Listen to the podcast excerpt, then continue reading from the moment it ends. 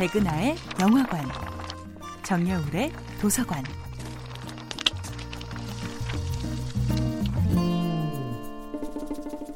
안녕하세요. 여러분들과 쉽고 재미있는 영화 이야기를 나누고 있는 배우 연구소 소장 백은하입니다.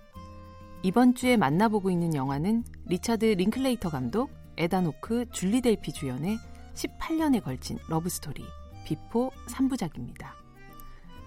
세 개의 시간의 덩어리로 나누어지어 있는 이 시리즈는 사실 아주 작지만 소중했던 순간과 기억의 원자들로 이루어진 이야기였죠. Dring, dring. Pick up. Pick up the phone. Uh, oh, hello. 띠링 띠링. 이국의 도시에서 한나절의 데이트를 끝낸 남자와 여자는 식당에 마주 앉아 마치 서로의 친구에게 전화를 거는 것처럼 손수화기를 듭니다. 그리고 차마 직접은 고백할 수 없었던 서로에게 반했던 순간순간을 이야기했죠.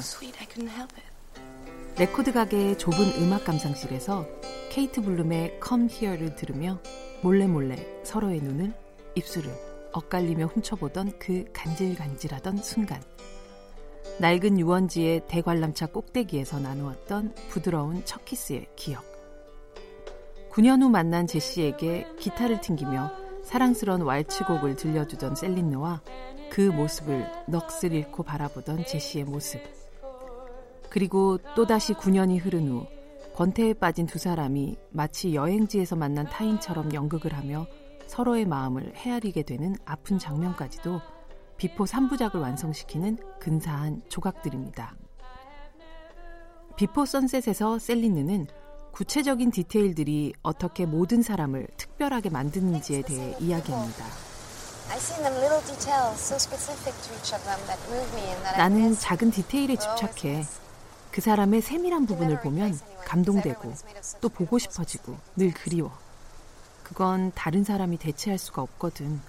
모든 사람은 아름답고 특별한 디테일이 있으니까. 그리고 셀리느는 20대의 어느 날 떠오르는 태양빛에 제시의 수염이 약간 붉은색을 띠고 있었다는 것을 기억하고 있다고. 그리고 여전히 그것을 그리워하고 있다고 뒤늦은 고백을 합니다. 쌓이기 전까진 모르는 것들이 있어요. 시간 속에 모인 이렇게 작고 소중한 조각들. 비포 3부작을 이어서 본다는 것은 긴 시간 사랑의 디테일들로 쌓여진 단단한 적층의 아름다운 단면을 한 번에 보는 경험이 될 것입니다.